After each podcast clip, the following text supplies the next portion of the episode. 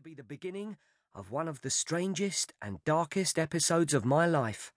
One that, like the new fashion for photogravure portraiture that was starting to spread through the city, was to be etched indelibly into my memory.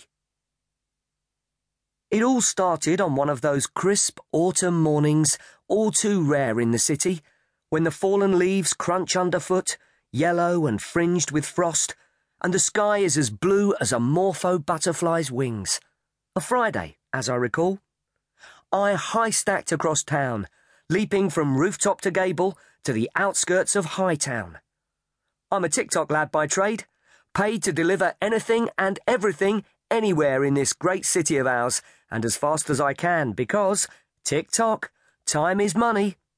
For yours truly, that means climbing up the nearest drain pipe and running across the city's rooftops, or high stacking, as we tick-tock lads call it. Taking care as I clambered over a jutting cornice, slippery with frost, I came down from the rooftops at the corner of Aspen Row.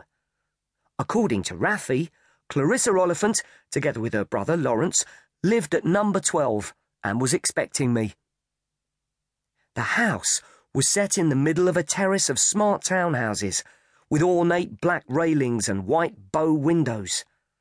I climbed the marble steps, raised my swordstick, and rapped smartly on the shiny black door. Moments later, it was opened by a pretty parlour maid, a strand of curly blonde hair escaping from her laced mob cap, and eyes of deep cornflower blue gazing directly into mine. Barnaby Grimes, I announced with a smile, noticing the band of freckles that crossed the bridge of her dainty nose.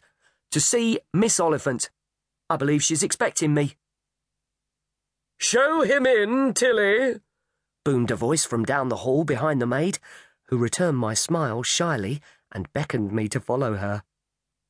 She showed me into a small drawing room where I was confronted by a tall, imposing woman with small, twinkling eyes and steel grey hair pulled back in a tight bun.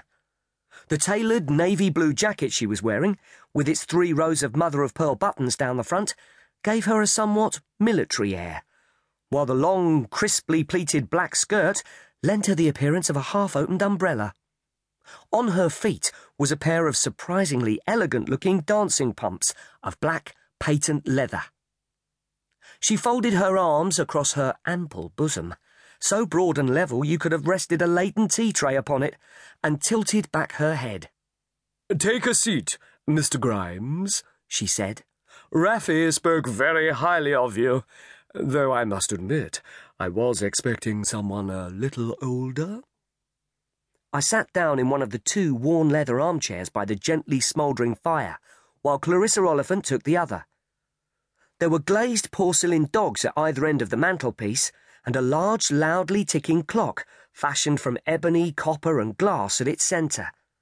It was five to ten, I noticed. I was early. Looking up, my gaze rested on a magnificent sword fixed to the wall. Clarissa followed my gaze. An original Dalmatian sabre, she said, her deep voice as severe as the expression on her face. Her gaze rested briefly yet knowingly, I thought, on the sword stick attached to my belt.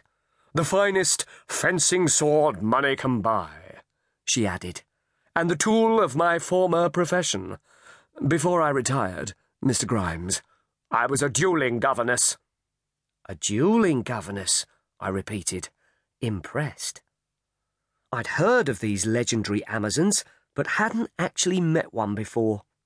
A hundred years ago, they'd been all the rage, employed to settle the disputes of their charges, the pampered sons of the nobility, too young to fight duels themselves. These dueling governesses would defend the honour of their charges while they were young and include in their education the fine art of fencing, so that by the time the little darlings reached maturity, they were able to fight and win their own duels.